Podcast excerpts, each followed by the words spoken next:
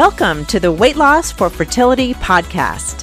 When you're trying to get pregnant, whether naturally or with the help of a fertility doctor, weight loss can better your chances of success. I'm Dr. Stephanie Fein, and I help you do just that. Let's go. Hello, fabulous. It's Dr. Stephanie Fein here with Weight Loss for Fertility. I am so excited. Urges really are the key to food freedom. That's the title of this podcast Urges, the key to food freedom. Because when we understand urges and how to transform them, we literally get freedom around food. You can be standing in the middle of every snickerdoodle cookie you've ever loved, and you can decide what you want to do about it. It will not have a huge pull on you.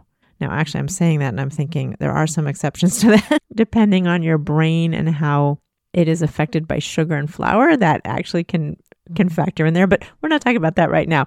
I actually always bring that up when there's exceptions. I do that on purpose. And the reason I do that is because I want you to know nothing is all or nothing. It's true that most things, and I'd say 99.99% of things, are not just one way or another. They're not always this way or always that way, especially when we're talking about the things we talk about here behavior, decisions, brain, food, feelings, feeling full, satisfied, all that sort of stuff. On our way to behavior change, it's not perfect. And that was something we brought up last episode. So last week, I talked to you about a follow up to my habit change. So the habit change was moving from eating lunch on the couch in front of the TV to the table which really helped me be able to tune into my hunger cues. And the most specifically, the hunger cue I was looking to get better at noticing is plus two enough. So when I was in front of the TV, it was really easy to be distracted and not notice. So when I moved to the table, problem solved. Amazing. And the original episode was episode 17, where I highlighted the timeline of a habit change. And I loved that because knowing what a habit change looks like makes it easier for us to have grace for ourselves when we're muddling through the change. You know, again, this idea of it takes two seconds or it should happen overnight. It doesn't.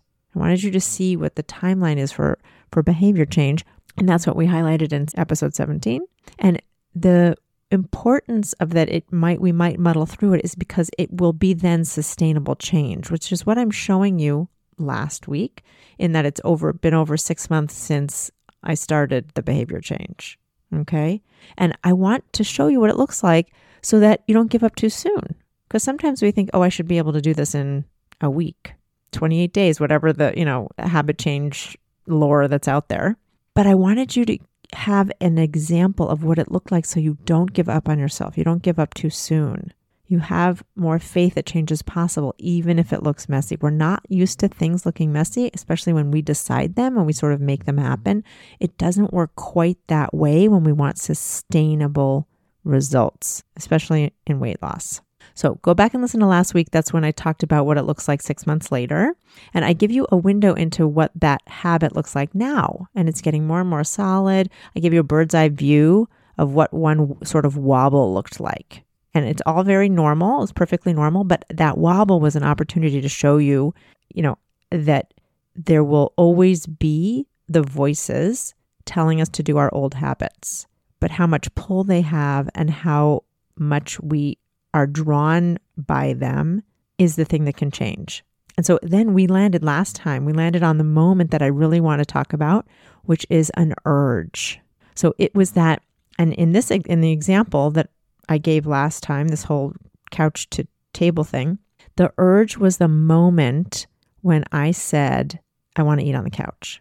My brain said that. Now, I didn't, I mean, I ended up saying it out loud, but my brain offered the idea, let's go eat on the couch. Now, when I had that thought, it created the urge.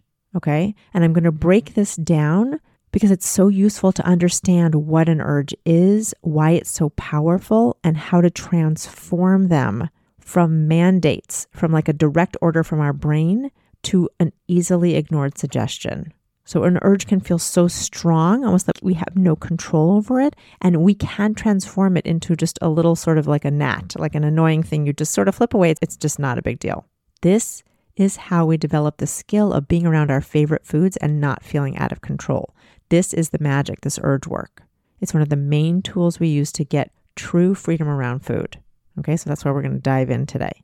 So, first, what is an urge? Okay, we talked about a little bit at the end of last episode, but it's a feeling, it's an impulse. So, remember, a feeling is an actual sensation in our body, like literally. There, it's literally vibrations in our body. It could feel like tingling. It can feel a tightness. It can feel like nausea. It can feel like a knot. It can feel warm. It can, there, there's so many ways. These are the only ways our body has to communicate with us, right? They, they give us physical sensations and they're telling us something. With the hunger scale, we're looking to translate those physical sensations into a hunger scale. When I have these symptoms, I know that I'm at negative two. When I feel this way in my body, I'm at plus two. That is one of the, it has us accessing our feelings and accessing our feelings in our body, noticing them, being able to interpret them, taking a moment to discover what they are, checking in with them. The whole idea that, oh, my body has something to tell me. All that is done with the hunger scale and it translates, it it works in this other way too frankly, in any way where we're paying attention to the sensations in our body. And feelings is one of those ways. So an urge is sensations in the body. It's a, it's like a pull. I was trying to describe it last time. It's almost unconscious. To me, it's fast usually. Like an urge is just a pull and it's like an itch and then you scratch it. Like itch, scratch, itch, scratch. It's almost unconscious. It happens very quickly for most of us. And especially in the beginning before we even are thinking about changing it. It's very fast. Now, I want to also mention cravings here because sometimes people think of urges and cravings as the same. And to me, they are not. An urge is very is much faster than a craving. A craving can be something like you're thinking about your favorite milkshake and you're wondering when you're going to go get it and like that. An urge is more like an impulse, happens right away. And to me, an urge is trickier to deal with than a, than a craving. And you know, with the way we lose weight around here, a craving is total, there's no problem with a craving. You just plan when you're going to go have the milkshake that you love. And in fact, you know, I'd, I'd rather that you plan to have your very favorite than try to, you know, sometimes we'll do that. Like we have our very favorite and we feel terrible about getting our very favorite. So we start having all the cruddy ones around. And now we've had four milkshakes instead of just the one good one. So, anyway, cravings are totally different. I probably will do a whole podcast on that if I haven't done that already. So, an urge is different. An urge feels immediate. Okay. That's the general idea of what the urge feels like. Now, I want to remind you about we, we talk about cognitive behavioral therapy here because it's so important. The brain has so much to do with how we deal with food and therefore weight gain and weight loss. Okay. So I want to remind you that all feelings, we just discussed that urge is a feeling, a sensation in your body. All feelings come from a thought first. So first you think something and it creates the sensations in your body. Truly, there's so there's like, you know, dopamine and and other neurotransmitters and hormones and everything, they're released because of a thought in our brain. And that's important to know because the urge was created for me by the th- sentence, I want to eat on the couch. So I felt a, a pull to do that. So then that pull had me going to the couch and eating there if I did th- when I was doing that. But other thoughts that can lead to urges are very simple sentences. They're not like, my mother neglected me and so I need a cookie. It, it, those aren't, that's not what we're talking about, right? With the urges, it's usually a very, very simple sentence like, that looks good. Like when the brain says that looks good, we always just reach out and grab it and eat it. Or, I want more. It's such a simple sentence. But those sentences are coupled with that urge feeling. They create an urge in us. And when we, a lot of the times we're unconsciously thinking these things, I want more, that looks good, or it's just so, it's so ingrained, we barely notice it. And it just leads to the urge. But the reason it's such a strong connection to I want more and then just eating more is because it's so practiced. It's a super deep brain groove because every time you said to yourself, I want more, you had more. So it's I want more, you eat more. I want more, you eat more. So it's a connection very strong in your brain. And that it's a coupled response. So, like every time in the past when you've wanted a scone at Starbucks, you just got it. Like, ooh, scone looks good. And then you buy it. Scone looks good, you buy it. Scone looks good, you buy it. And like keep doing that and it creates a coupled response in the brain, a neuro pathway. Want, get, want, get, itch, scratch. That's how it goes. And so this is like, and this is a great example that I use a lot is Pavlov's dog. I don't it's a psychiatric psychology principle. And Pavlov was a researcher many, many years ago. Anyway, what he discovered was that he was experimenting with dogs. And when the real way that it happened is the women who brought the dogs food wore wooden clogs, and the clogs make a noise when they were walking in. And so the dogs started to couple the clog noise with food, right? Which is, of course, smart of them because when the clogs were coming down, that meant food was coming down. Amazing. So, what happened is with the clogs, they started salivating, preparing for food, thinking of food because they heard the clogs. Now they think of food. Now, the way he started doing the experiments was ringing a bell. So, you may remember that from like, you know, classes 101 psychology classes 101 it was a so he started coupling the food with the bell so He'd ring the bell, give food, ring the bell, give food, ring the bell, give food. Our dogs started salivating. And what he would then do is just ring the bell and the dogs would salivate, even if he didn't give food. So that's where we could have an urge, even if we don't fulfill it. We're just, we, we've now coupled it so that I want, I want it, or Starbucks, we think of Starbucks, we want a scone. It's, it's such a strong couple. Now, the reason why that's important is because then we can look at well, how did Pavlov uncover stimulus and response? Because he was able to do that. So the way that it happened was that he would ring the bell and not give the food. Ring the bell, not give the food. Ring the bell, not give the food. Now, at the beginning, the dogs were salivating, even with the ring, even though there wasn't food. But over time, they stopped salivating. They deconditioned the response to the ringing of the bell as the stimulus we can do the same thing because our brains work just like the dog's brains. it's very similar. Now, the thing about the dogs is, well, as far as we know, I mean, I don't know. I don't think that this happens this way. Dogs are very, it feels like they're very open. Their energy can be very open. It doesn't seem like they were resisting the feeling that when the bell rang, they did not get food. Now, that's not entirely true. They walked around it, they did feel a discomfort when the bell rang and they didn't get food, but they dissipated it by moving, which by the way works really well. so we can learn a thing or two. Ducks do the same thing when they have a lot of emotion, like they ain't gotten a fight. They'll flap their wings really strongly. And anyway, that's a, an aside. But they don't resist it. The Pavlov's dog did, didn't resist it. They just dealt with it. The way they dealt with it was walking around, jumping, but they did not resist it. And that's important for us to know because when we're going to decondition our urge response. So the way we do that is by allowing the urge to be there. So if we're in Starbucks and we're used to getting the scone, this time we're the sentence in our brain will come, "Oh, scone looks good," or "Let's get a scone," or whatever the sentence is that creates the urge that has you buying the scone every time.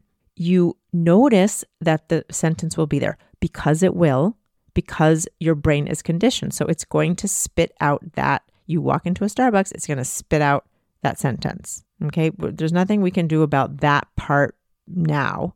It's already been coupled, so it's already going to do it. But what we can do at that point then is allow that urge feeling to be there. And like with the dogs and like with us, it's a little uncomfortable because it feels like a pull. It feel it has a, you know, you'll start to notice what that sensation feels like. Yeah, it's a little uncomfortable tightness. You'll feel it. It's a little uncomfortable. But here's the good news feelings not resisted.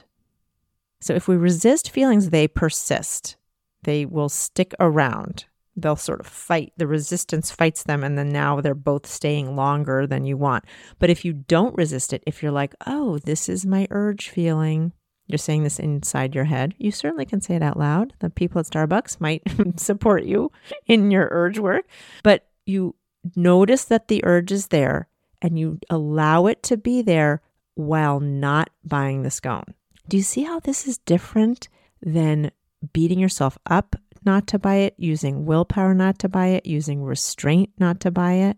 You're not saying, don't buy it, don't buy it, don't buy it. You're not doing that. You're allowing that feeling to pass through you. And a non resisted feeling takes only about 60 seconds. Like that's the half life of all the chemicals that go off from your brain's thought, which is fantastic because you can handle 60 seconds. It will feel very strange to not get the scone if that's the couple we've created. You know what I mean? It will feel odd. It won't feel familiar, right? The familiar feeling is buying the scone. The unfamiliar feeling, this discomfort, the uncomfortable feeling will be to not get a scone. It won't be tightness. It won't be resistance. It won't be restricting. It won't be fighting yourself. It will be I'm changing my response to an urge.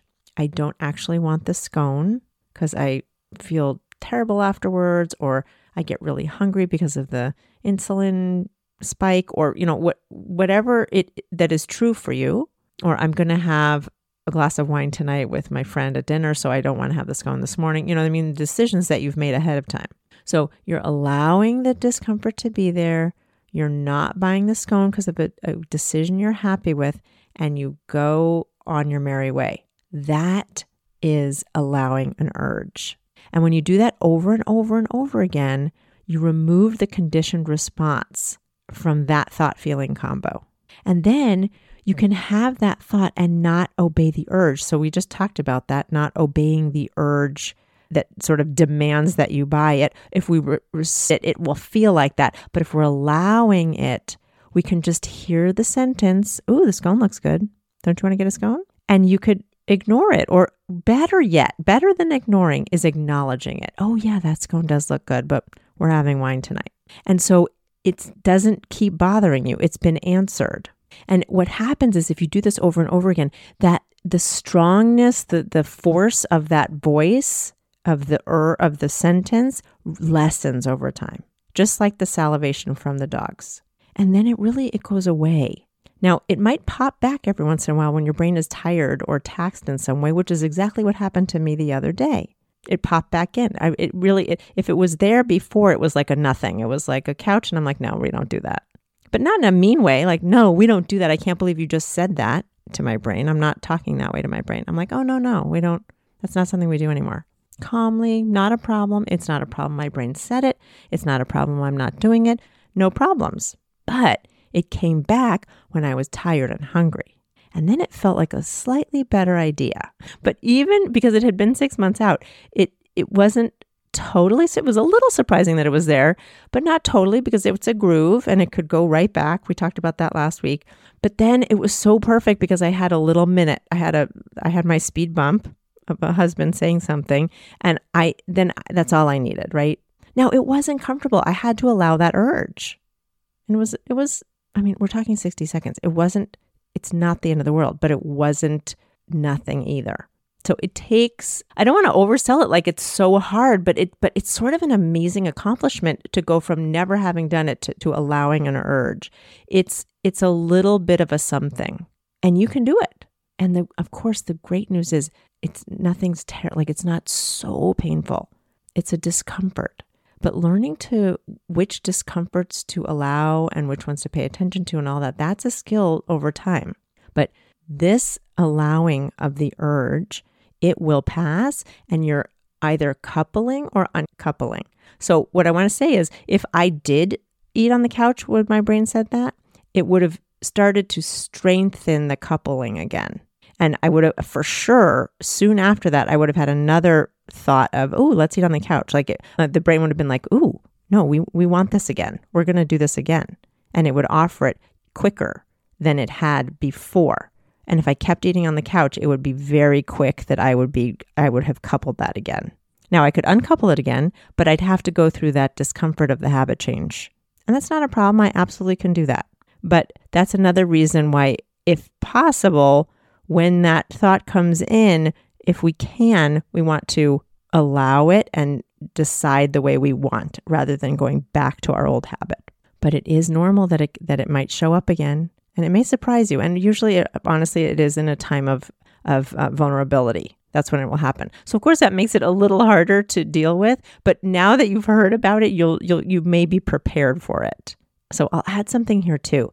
This is all brain work, right? We're using the brain's putting the way it works naturally to our advantage by by allowing the urge and un- uncoupling. So one thing that you can do is to keep a tally of all the times you successfully allow an urge. Okay? So if you do this by the time you get to 100, now usually it's way before 100 urges, but if you have that in your mind, like if I do by the end of 100 urges, I will have uncoupled this it's amazing. What's fantastic is your brain loves this. Like it'll get a little dopamine hit if you keep it, if you like make a mark on a sheet of paper or you put marbles in a jar or pennies or something, that every time your brain will see the accumulation of the pennies or the marbles or the marks on a on a paper and it will start to like get on board and be excited about that increase rather than get upset about the uncoupling of the habit you're trying to change. So that's just another way to use our brain to our advantage. And you can do this with any urge. I just I just had an urge to procrastinate this podcast. and I just allowed it to be there and walked in and sat down anyway. The like you'll start to notice when as you do this urge work, you'll start to notice it all over the place. It definitely happens with food and when we're losing weight, we're particularly aware of all those urges, but it happens all like for watching TV, for picking up your phone, for checking your email, for so many things. So this is such a valuable skill, not only for weight loss, but for, for life in general. It's such a powerful tool. I'm so happy I got to talk to you about it. So remember, with urges, they just start with a usually a very simple sentence. We've coupled them with an action with the, that urge feeling in the middle of it. We want to uncouple it and the way we do that is by allowing that feeling to be there and not doing the response. And the more we practice that, the quieter the voice will be, the smaller the urge will be, and then it'll be very easy to just not pay attention to it. So give this powerful tool a try. I'd be so happy to help you with this. I could answer any questions. If you want to work together over this, I'm happy to do that. You just DM me at Stephanie Fein MD on Instagram or contact me through my website. Happy, happy, happy to answer questions, work with you, all of it. Weight loss can be permanent and end up with feeling free around food, free, not beholden, not drawn to it, and certainly not restricted or deprived. So I can help lose weight with me. I am sending you so, so much love. Mwah. If you follow, share, Rate and review this podcast. You'll be helping it reach others just like you and making their journey with weight loss and fertility just a bit easier. Lighten their load. Share in your groups and social media. Thank you, Fabulous.